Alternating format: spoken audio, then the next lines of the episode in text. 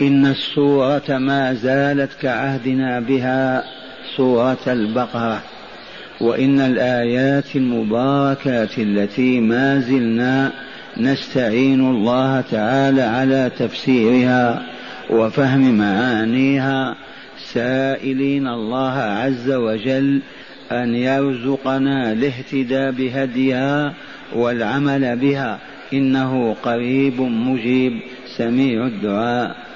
قراءة تلك الآيات بعد أعوذ بالله من الشيطان الرجيم. وعهدنا وإذ يرفع إبراهيم القواعد من البيت وإسماعيل ربنا تقبل منا إنك أنت السميع العليم، ربنا واجعلنا مسلمين لك ومن ذريتنا أمة مسلمة لك وأرنا مناسكنا وتب علينا إنك أنت التواب الرحيم. ربنا وابعث فيهم رسولا منهم يتلو عليهم آياتك يتلو عليهم آياتك ويعلمهم الكتاب والحكمة ويزكيهم إنك أنت العزيز الحكيم، إلى آخر ما جاء في هذا السياق القرآني المبارك الكريم. معاشر المستمعين والمستمعات من المؤمنين والمؤمنات، قول ربنا جل ذكره وإذ يرفع إبراهيم القواعد من البيت. عرفنا من إبراهيم، إنه الأب الرحيم، وهو مركب من كلمة أب ورحيم، إبراهيم باللغة السريانية أب رحيم إبراهيم. وقد عرفتم أنه خليل الرحمن، وبلغنا أن النبي صلى الله عليه وسلم قال لو كنت متخذا غير ربي خليلا لاتخذت أبا بكر خليلا. فالخلة هذا نهاية الحب، إذا تخلل الحب والقلب وتعمق فيه كان المحبوب خليلا. إبراهيم عليه السلام عرفتم أنه يكنى بأبي الأنبياء، لأن الأنبياء الكل من عهده إلى خاتمهم نبينا صلى الله عليه وسلم من ذريته من ولد إبراهيم، فهو إذن أبو الأنبياء. وله كنية أخرى أيضا فاز بها، وهي أنه أبو الضيفان، والضيفان والضيوف بمعنى واحد، أبو الضيفان. وقد عرفنا لما كني بهذه من قصة جاءت مبينة في كتاب الله، إذ نزل عليه جبريل وميكائيل وإسرافيل، نزلوا عليه ضيوفه وهو لا يدري، إذ كانوا في صورة رجال فتان. فماذا فعل؟ ما كان منه إلا أن ماله جانب البيت وذبح عجله وشواه وقدمه مصليا وقال ألا تأكلون ألا تأكلون فمن ثم كني بأبي الضيفان. إبراهيم عليه السلام عرفتم أنه من ديار العراق من أرض بابل، وأنه قام بدعوة الله وحده. كانت الديار كلها تفيض بالشرك والكفر، يعبدون الكواكب ووضعوا لها تماثيل وصور في الأرض، فقام بدعوة التوحيد. وكان من جراء ما دعا إليه ووقف في وجه الظلم والظالمين أن حكم عليه بالإعدام. اتخذت الحكومة الكافرة البابلية حكما بإعدام إبراهيم، وبإعدامه ليس بالسيف وإلا بالعصا، وإنما بإحراقه بالنار، فقد أججوا النار وأوقدوها مدة من الزمن، حتى إن الطير لا يمر فوقها لشدة اللهب المتصاعد منها. وتم لهم ما أرادوا وجعلوه في معقال أو ملعاق أو معقال كالمنجنيق في عصور متأخرة، لأنهم لا يستطيعون أن يقربوا من النار حتى يدفعوه، فوضعوه في هذه الآلة ورموا به من مسافة بعيدة. واعترضه جبريل عليه السلام قائلا: هل لك يا إبراهيم حاجة؟ فقال: أما إليك فلا، حسبي الله ونعم الوكيل. وقبل أن يصل إلى بؤرة الجحيم صدر أمر الله جل جلاله وعظم سلطانه بالكلمة الآتية المسجلة في كتاب الله: قلنا يا نار كوني بردا وسلاما على إبراهيم. فوالله ما أتت النار إلا على كتافه في رجليه ويديه. وقالت العلماء: لولا قول الله بردا وسلاما، لولا كلمة وسلاما، لكان البرد يقتله، والبرد كالحر كلاهما إذا تجاوز مستوى يقتل. بردا وسلاما على إبراهيم. وخرج من الفتنة وودع الديار وأهلها فهاجر في سبيل الله، فكانت هذه أول هجرة في الأرض لله عز وجل. سئل فقال: إني مهاجر إلى ربي سيهديني. وخرج معه زوجه الطاهرة سارة بنت عمي المؤمنة الصالحة، وابن أخيها ابن أخي لوط ابن هاران، ودخلوا أرض الشام. وبإيجاز لما أنجبت هاجر إسماعيل الذي هو سمع الله أو اسمع يا الله، أخذت الغيرة النسوية أو الغيرة أحسن، أهسار وما أطاقت، وهي عاقر عقيم لا تلد. والجارية القبطية المصرية أنجبت ولدا. فتدبير الله وقضاؤه أمر إبراهيم أن يرحل بهاجر إلى وادي مكة ليضع هاجر وطفلها هناك. ما هي الواسطة التي ركباها؟ نترك هذا لله، وحسبنا أن نقول الله أعلم، والله يفعل ما يشاء وهو على كل شيء قدير. الذي رفع خاتم الأنبياء محمدا صلى الله عليه وسلم من المسجد الحرام إلى المسجد الأقصى في لحظات، ومن المسجد الأقصى إلى دار السلام في لحظات أو دقائق معدودات، لا يسأل كيف يفعل. إن الله على كل شيء قدير. إذن فتركها، وما ننسى لما تركها وإسماعيل وليس معهما سوى قليل من الخبز وإداوة فيها ماء أو شن قديم، وقفل راجعا فنظرت إليه وقالت يا إبراهيم آه الله أمرك بهذا، إلى من تتركنا يا إبراهيم؟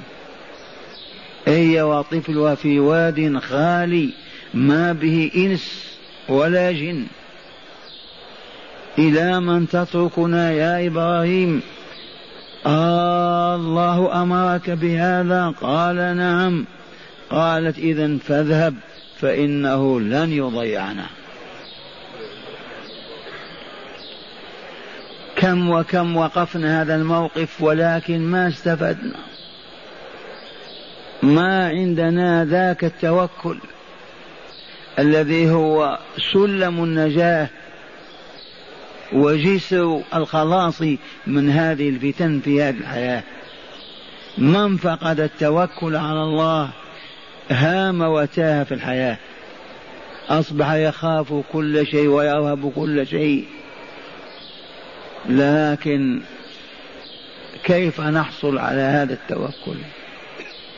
لا بد وأن تمتلئ قلوبنا بذكر الله ومراقبة الله ومعرفة أسماء وصفات الله، منها أنه على كل شيء قدير، منها أنه ما شاء كان وما لم يشاء لم يكن، منها أنه لا يتحرك متحرك ولا يسكن ساكن إلا بإذنه. هذه المراقبة تجعل العبد يفوض أمره إليه ويتوكل عليه. ونحن لسنا مطالبين بأن نترك العمل، نعمل من أجل توفير الغذاء والكساء، من أجل أن نذكر الله ونشكره، لكن إذا تعارض هذا المطلوب مع معصية الله يجب أن نتركه ونطلب رضا الله عز وجل. فكم وكم من مؤمن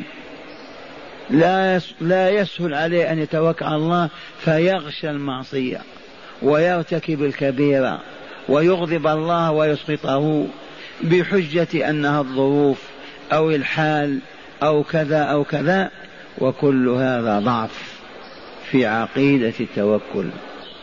وعلى الله فليتوكل المؤمنون، وعلى الله فتوكلوا إن كنتم مؤمنين. إبراهيم قالت له هاجر إلى من تتركنا؟ آه الله أمرك بهذا؟ قال نعم.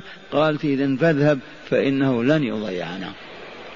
وأخبرنا رسول الله صلى الله عليه وسلم أنه ما من مؤمن يترك شيئا لله أي من أجل الله إلا عوضه الله خيرا منه. ما من عبد مؤمن يترك شيئا لوجه الله إلا عوضه الله تعالى خيرا منه.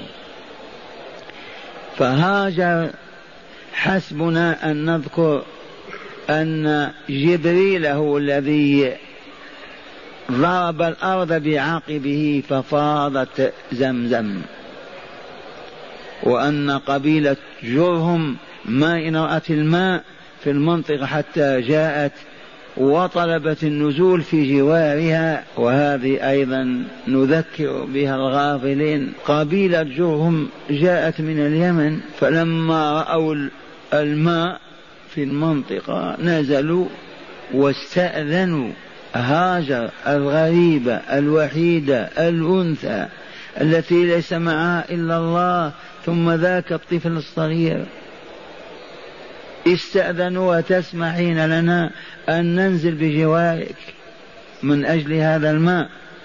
قالت عليه السلام على شرط ألا حق لكم في الماء. قالوا نعم.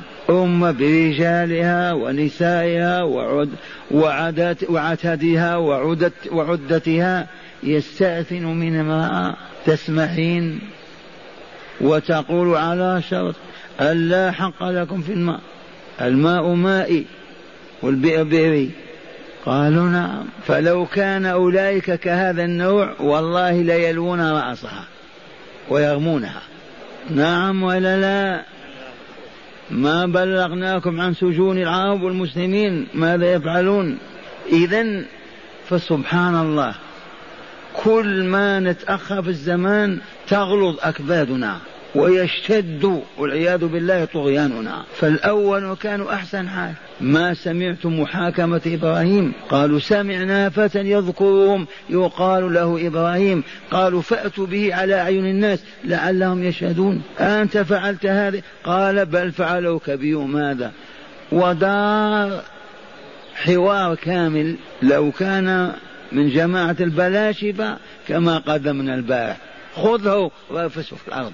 إذن هذا الذي وجدنا أنفسنا فيه، والحمد لله أننا مؤمنون مسلمون، فهذه النعمة لا تعادل أخرى، وإنما الجهل الذي هبط بنا ففقدنا نور الإيمان وبراهين ودلائله في الحياة، الجهل. إذن ولما كبر إسماعيل وأصبح غلاما يدخل على بيت أمه ويخرج إسماعيل، يوحي الله تعالى إلى والده إبراهيم بأن يذبحه بأن يتقرب به إلى الله. إذن وما كان من إبراهيم إلا أن عرض الطلب على طفله الصغير، يا بني إني أرى في المنام أني أذبحك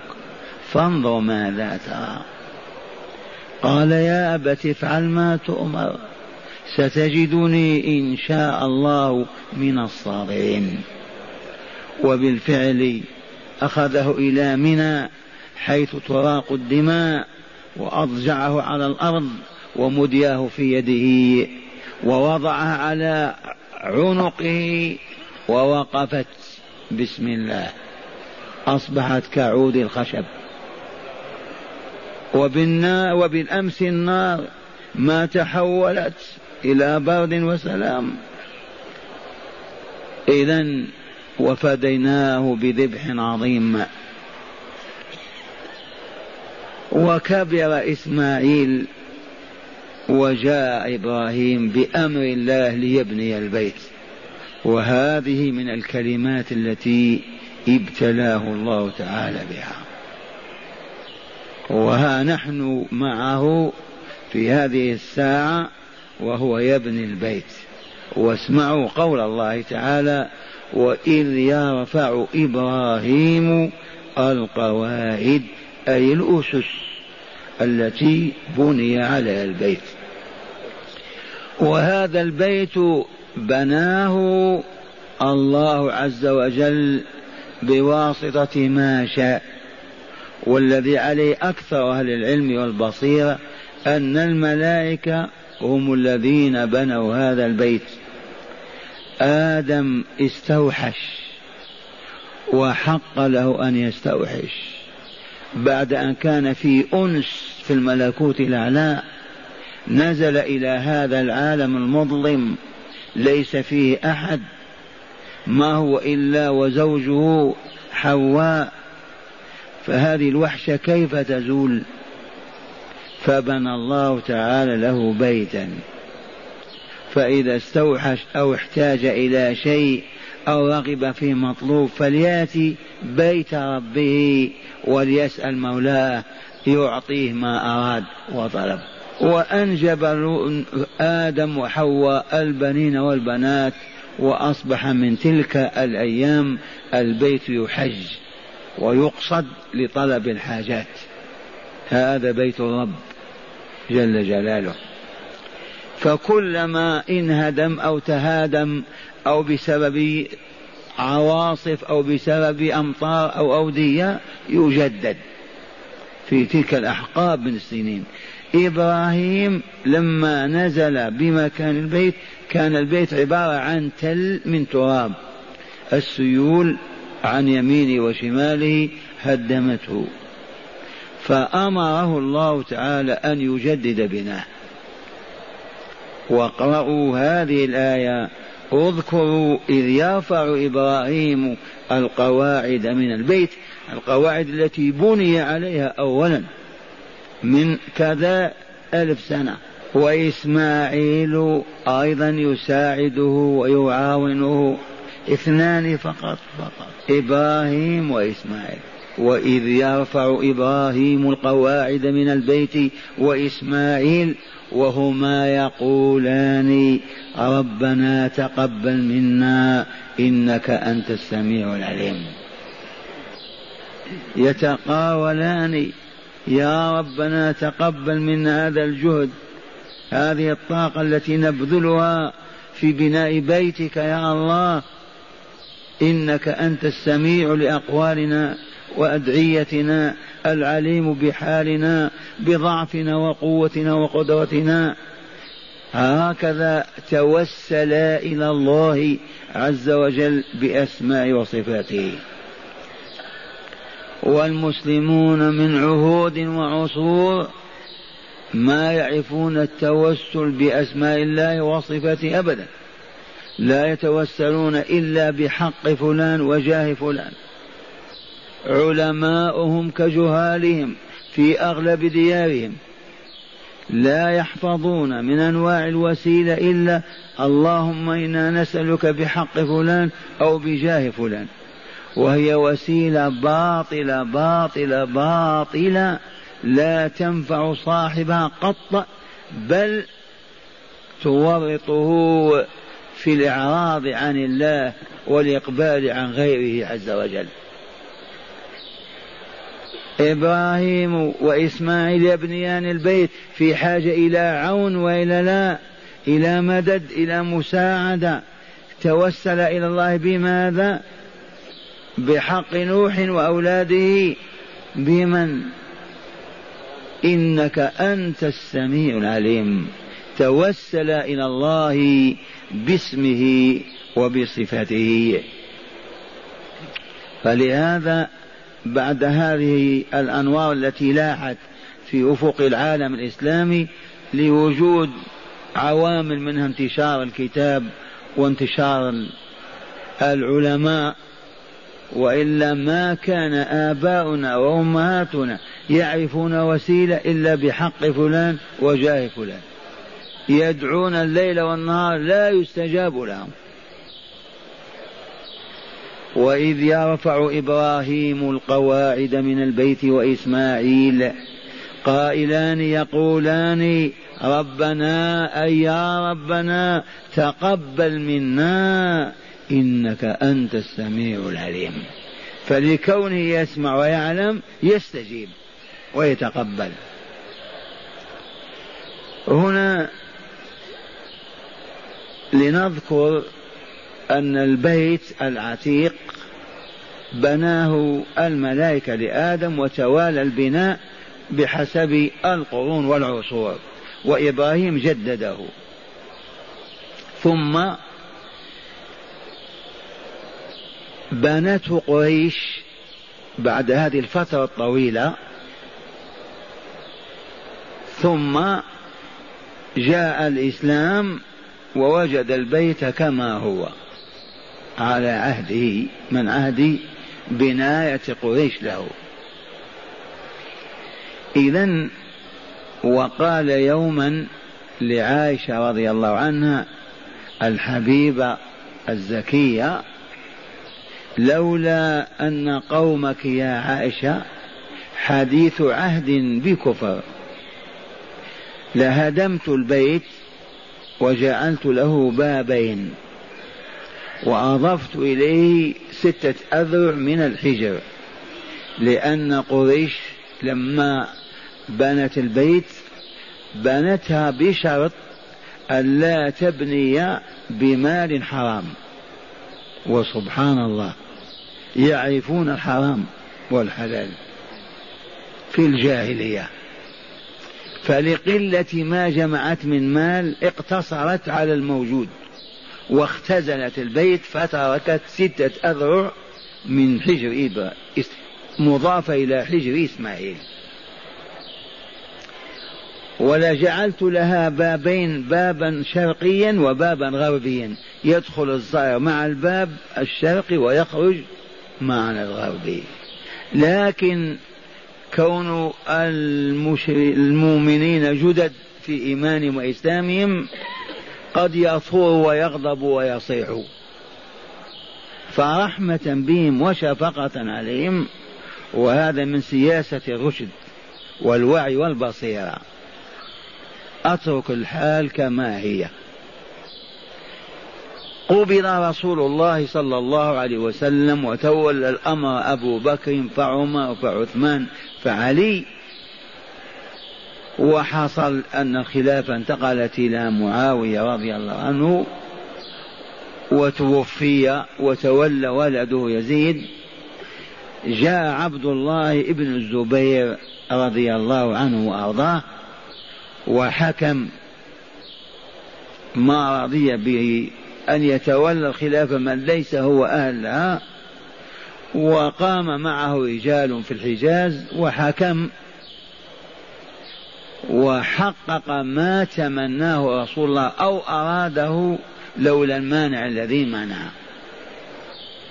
وبالفعل هدم البيت، هدوا هدما وبناه، وأضاف إليه ستة أذرع من الشمال التي كانت في الحجر، وجعل له بابين شرقيا وغربيا. واستمر كذلك مدة من الزمن، وشاء الله أن يستمر الزحف على مكة، واستشهد عبد الله بن الزبير ووقعت البلاد في يد الأمويين رحمهم الله أجمعين. ثم لما حكموا هدوا البناء من جديد وردوه كما كان على عهد رسول الله صلى الله عليه وسلم، وقالوا ما ينبغي أن يتركه الرسول هكذا ونحن نجدده ونغير. فرد البيت على النحو الذي هو الآن. ولما ولي هارون الرشيد استشار مالكا إمام هذا المسجد، أرأيت لو نجدد البناء نحقق رغبة نبينا صلى الله عليه وسلم التي حققها ابن الزبير ثم ما دامت؟ فقال مالك أخشى أن يصبح البيت يتلاعب به الحكام الملوك، فاتركوا كما كان. فاستجاب الخليفة الراشد، ومن ثم استمر البيت كما هو، بابه هو الذي تركه الرسول صلى الله عليه وسلم، وبابه مرفوع لأن العرب أذكياء فكانوا لا يسمحون لمن أراد أن يدخل الكعبة إلا بإذن الحاجب، وحجب البيت له أسرة تتناقله وتتوارثه، فإذا أراد أحد أن يدخل يوضع له سلم حتى يدخل البيت. لو لجعلوه العتبة في الأرض لكان كل من أراد يدخل يدخل، لكن ما دام لا بد من سلم وعمل ما يوجده حتى يمنع. وبقي البيت إلى الآن بابه مرفوع. هذا هو السر، ومن الخير أن نتركه كما تركه رسول الله صلى الله عليه وسلم. ورضي الله عن ابن الزبير، حقق رغبة الرسول صلى الله عليه وسلم لما بدا له أنه ما بقي من ينازع، ولكن بقي من ينازع. إذن هذه نبذة عن بناية البيت. وإذ يرفع إبراهيم القواعد من البيت وإسماعيل، ربنا تقبل منا إنك أنت السميع العليم. وانظروا إلى التواضع كيف يتجلى في كون إبراهيم وإسماعيل يبنيان بيتا في صحراء في ديار خالية، ومع هذا يسألان الله تعالى القبول ليثيبهم على العمل ولا يضيع عملهم بدون ما ثواب ولا جزاء. إعلان عن رغبتهما في فضل الله وتوسلا إلى الله ليقبل عملهما ويثيبهما عليه. إنك أنت السميع العليم. ثم قال ربنا أي يا ربنا واجعلنا مسلمين لك. هل هما غير مسلمين؟ الجواب كيف وهما نبيان ورسولان. ولكن معنى هذا اللهم أدم إسلامنا لنا وثبت قلوبنا عليه واربطه معنا واشدنا عليه حتى نلقاك مسلمين. لأن الإنسان ما يملك، قد يكون اليوم مسلما وغدا البرنيط على رأسه كافرا. ضحكت أنت. نعم يا جماعة يا جماعة إياكم ولبس البرانيط، انتبهوا لا تتشبهوا باليهود والنصارى. لقد كان آباؤكم وأجدادكم مستعمرين مستذلين لبريطانيا وفرنسا وإيطاليا، ما كان واحد يضع برنيط على رأسه. والآن في المدينة يسوق السيارة خادم البرنيط على رأسه. زوار جاءوا للزيارة وكأنهم اليهود في أشكالهم. أهذا يحبه الله؟ أما قال رسول الله صلى الله عليه وسلم من تشبه بقوم فهو منهم. أما يجب أن تكون لنا الصورة الخاصة بنا إذا وقف أحدنا في العالم في زيه من هذا مسلم، فبزيه يدعو إلى الله عز وجل. أما أن نصبح كاليهود والنصارى تركنا رسالتنا، تركنا إمامتنا، أهملنا قيادتنا، ما أصبحنا دعاة ولا هداة ولا قادة، أصبحنا أذلة نجري وراء الغرب ونتمثل حياته. هذا هو الإسلام؟ والله ما هو.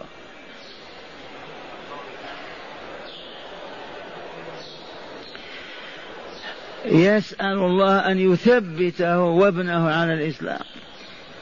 ربنا واجعلنا مسلمين لك حتى الموت. نسلم ماذا؟ قلوبنا ووجوهنا لك. والمسلم من هو؟ سعيد وإلا عثمان وإلا إبراهيم؟ المسلم عبد أسلم بمعنى أعطى قلبه ووجهه لله. الإسلام مصدر أسلم ولا لا؟ أسلم فلان لفلان ماذا؟ ناقته، دينه، أسلمه ما أعطاه. مسلم لو تسأل ماذا أسلمت لله؟ لا شيء. إذن فلا إسلام بدون عطاء. القلب ينبغي أن لا يتقلب طول الحياة إلا في رضا الله. لا هم لك إلا الله، والوجه والوجه والاتجاه دائما نحو الله. وتتمثل هذه في الطاعة الصادقة والإخلاص فيها لله. صلاته، صيامه، بناؤه، هدمه، سفره، زواجه، طلاقه، كل حياته في دائرة طلب رضا الله. هذا هو المسلم الحق.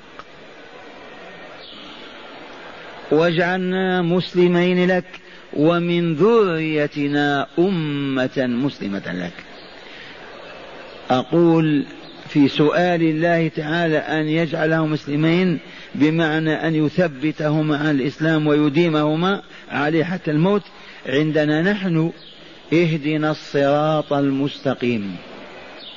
في كل ركعة نصليها نتوسل إلى الله عز وجل بأسمائه وصفاته، نحمده ونثني عليه ونمجده. الحمد لله رب العالمين الرحمن الرحيم مالك يوم الدين. أليس هذا هو الحمد والثناء والتمجيد؟ ثم نقول متملقين له إياك نعبد وإياك نستعين، لا نعبد إلا أنت ولا نستعين بغيرك. لما هذا التملق؟ لأننا لنا حاجة، لنا طلب سامي. قل من يظفر به ويحوز عليه. حمدنا الله، الحمد لله رب العالمين، أثنينا عليه، الرحمن الرحيم، مجدناه، مالك يوم الدين. من علمنا هذا هو. يا من يريدون أن يدعوني يسألوني قضاء حوائجهم، فهذا هو الطريق، احمدوه، أثنوا عليه خيرا، مجدوه، ثم اسألوا حاجتكم. وهذا بينه رسول الله صلى الله عليه وسلم غاية البيان. اسمع، رجل صلى أو قرأ ورفع يديه يسأل ربي أعطني، ربي كذا، والرسول يسمع، ولكمال أدبه وسمو أخلاقه ما واجهه، فقال لأصحابه لقد عجل هذا، بمعنى استعجل.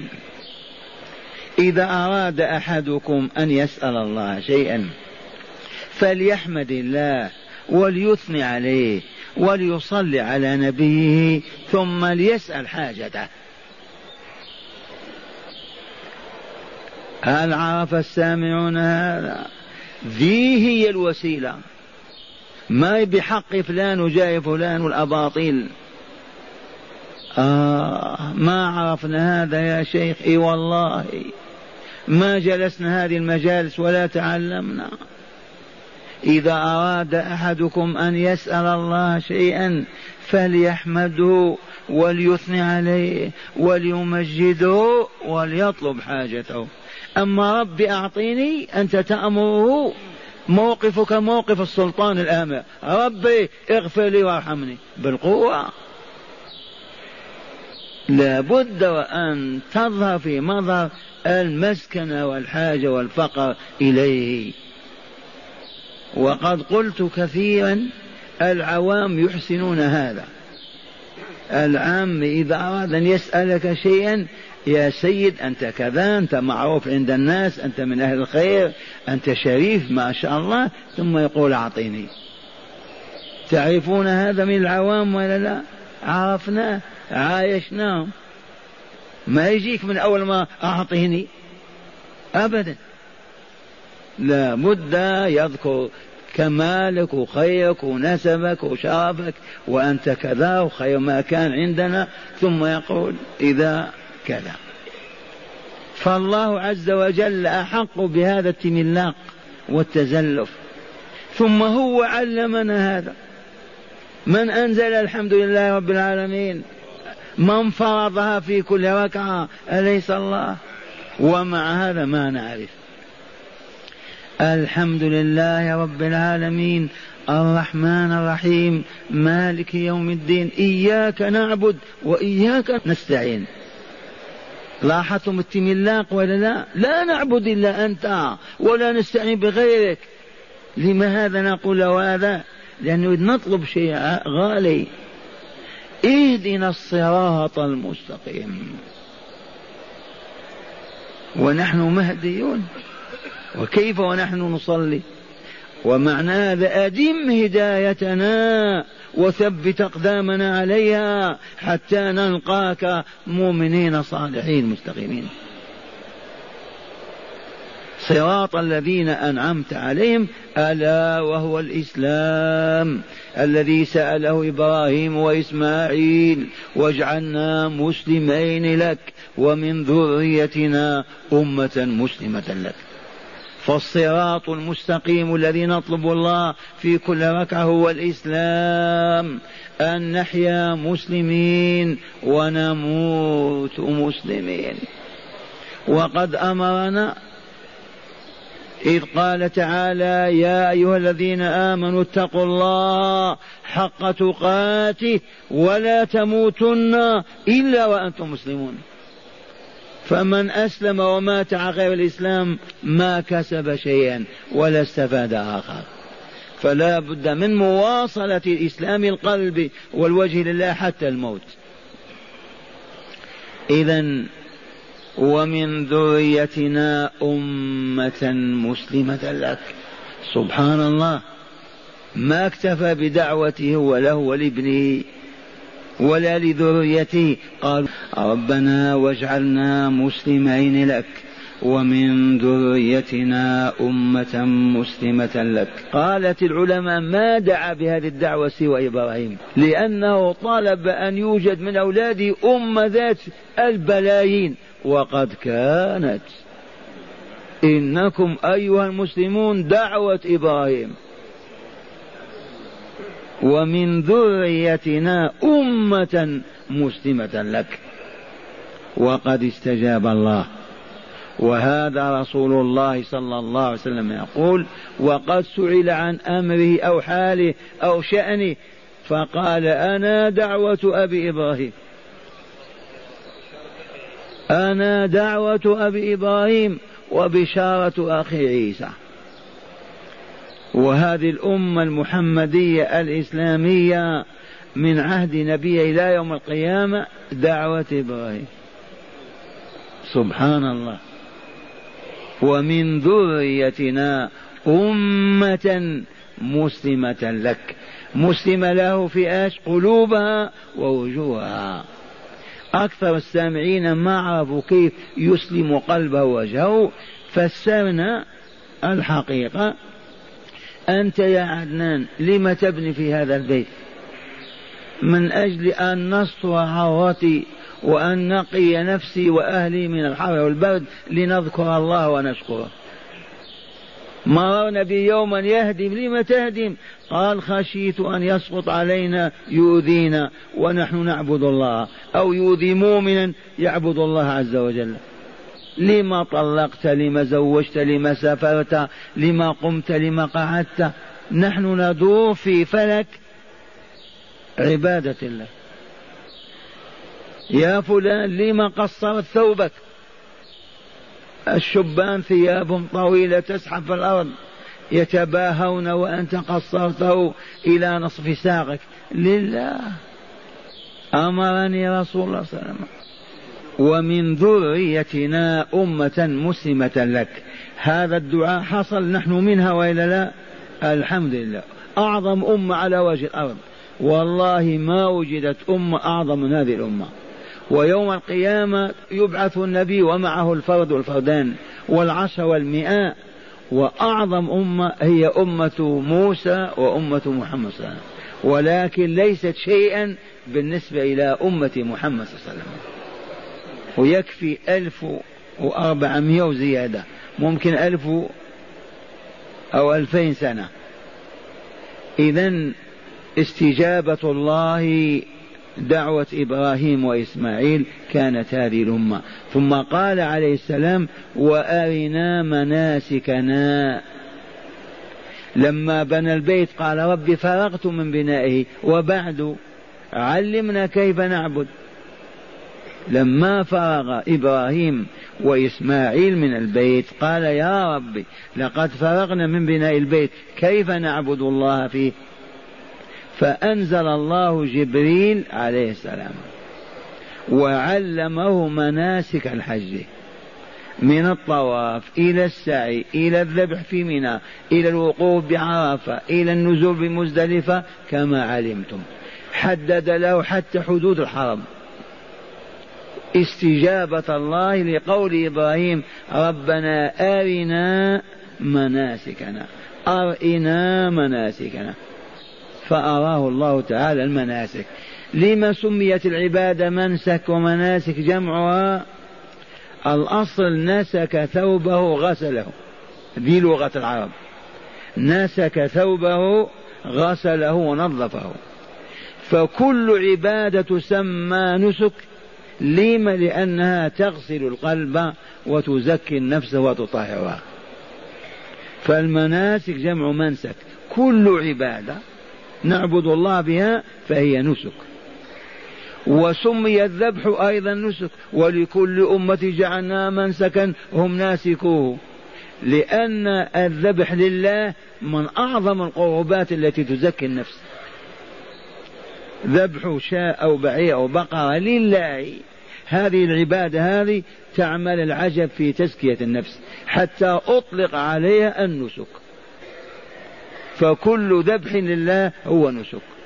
وكل مشاعر الحج وتلك العبادات من رمي الجمار إلى الوقوف بعرفة هي نسك، أي عبادة تزكي أنفسنا وتطهرها. وأرنا مناسكنا، وها نحن والحمد لله نحج ونعتمر على نحو ما بين الله عز وجل لإبراهيم عليه السلام، والحمد لله. وتب علينا إنك أنت التواب الرحيم. سأل الله أن يتوب عليه، أن يديم التوبة. ثم اعلموا أننا لو عبدنا الله لم نفطر لحظة، ما أدينا حق الله في عبادته. غفلة نغفلها فقط، نحتاج إلى أن يتوب الله علينا. فلا تفهم أبدا أنك أديت ما عليك وأنك ما أنت في حاجة إلى توبة. اسأل التوبة في كل ساعة، لأن الرجوع إلى الله الحق أن تذوب في ذات الله. لو تذوب ذوبان كالثلج ما عظمت الله حق عظمته ولا رهبت حق ما يرهب به. فلهذا دائما نسأل الله تعالى أن يتوب علينا أو يديم توبتنا ورجوعنا إليه عز وجل. وقوله إنك أنت التواب الرحيم وسيلك الأولى، إذا سأل العبد ربه شيئا يتوسل إليه بأسماء وصفاته. رب اغفر لي إنك أنت الغفور الرحيم، ربي يسر لكذا إنك أنت القوي المتين، رب افعل بكذا لأنك كذا وكذا. هذا هو التوسل بأسماء الله وصفاته. أو من أول مرة يا رحمن يا رحيم يا علي يا كبير يا كريم، واسأل حاجتك سواء قدمت أسماء الله أو أخرتها. هذا التوسل الذي جاء به القرآن الكريم وبينه النبي صلى الله عليه وسلم للمؤمنين. أما التوسل بغير هذه فهو من أباطيل الشياطين، وخاصة بحق فلان وجاه فلان، إذ ما زال هذا التوسل شائعا في عوام المسلمين ولا معنى له أبدا. أسألك بحق فلان، من هذا الذي له حق على الله؟ ثم قال ربنا وابعث فيهم رسولا منهم يتلو عليهم آياتك ويعلمهم الكتاب والحكمة ويزكيهم إنك أنت العزيز الحكيم. واستجاب الله وبعث في أولاد إسماعيل عليه السلام محمدا صلى الله عليه وسلم. ربنا وابعث فيهم رسولا من أنفسهم. ولهذا النبي الكريم ما كان من الصقالب البيض ولا من السود ولا من غيرهم، من ذرية إسماعيل، واسمه محمد بن عبد الله، سلسلة ذهبية إلى إسماعيل إلى عدنان، إذ قال لا ترفعوني فوق عدنان. وقد حفظ الله رسولنا وهو في أصلاب الآباء وأرحام الأمهات، ما حصلت زنية ولا اختلط ماؤه الفحل بما آخر، ما فاز بهذا الشرف أحد، من عبد الله إلى عدنان، فلان فلان فلان فلان. فحفظ الله نسبه في أصلاب الآباء وأرحام الأمهات. دعوة إبراهيم وابعث فيهم رسولا منهم، مهمة هذا الرسول ما هي؟ يتلو عليهم آياتك ويعلمهم الكتاب والسنة هي الحكمة ويزكيهم إنك أنت العزيز الحكيم. بوسيلة ثالثة ولنا. وهل استجاب الله؟ نعم. هل كان رسول الله صلى الله عليه وسلم يعلم أصحابه الكتاب والحكمة ويزكيهم؟ إي والله العظيم. وقد بينا أن تلك التربية في حجور الصالحين، في حجور النبي وأصحابه والتابعين، ما عرفت الدنيا مثلها أبدا ولا نظير لها. وقررنا غير ما مر إن عدنا صادقين إلى أن نكمل ونسود ونعز ونطهر، نرجع إلى الكتاب والسنة. نجلس هذا الجلوس كل ليلة طول العمر في قرانا ومداشرنا وفي جبالنا وسهولنا، لأننا أمة ممتازة. الأمم إذا فرغت من العمل وغابت الشمس انتشروا في الأباطيل والترهات والخرافات أو في المناكير والخبث، وهذه الأمة لا، إذا غسلت أيديها من العمل عادت إلى بيوت الله تتعلم الكتاب والحكمة وتزكي أنفسنا بما تسمع وما تعمل، فلا تزال كذلك حتى تصبح نورا، وهذا النور لا بد وأن ينير الله به الحياة كما كانت.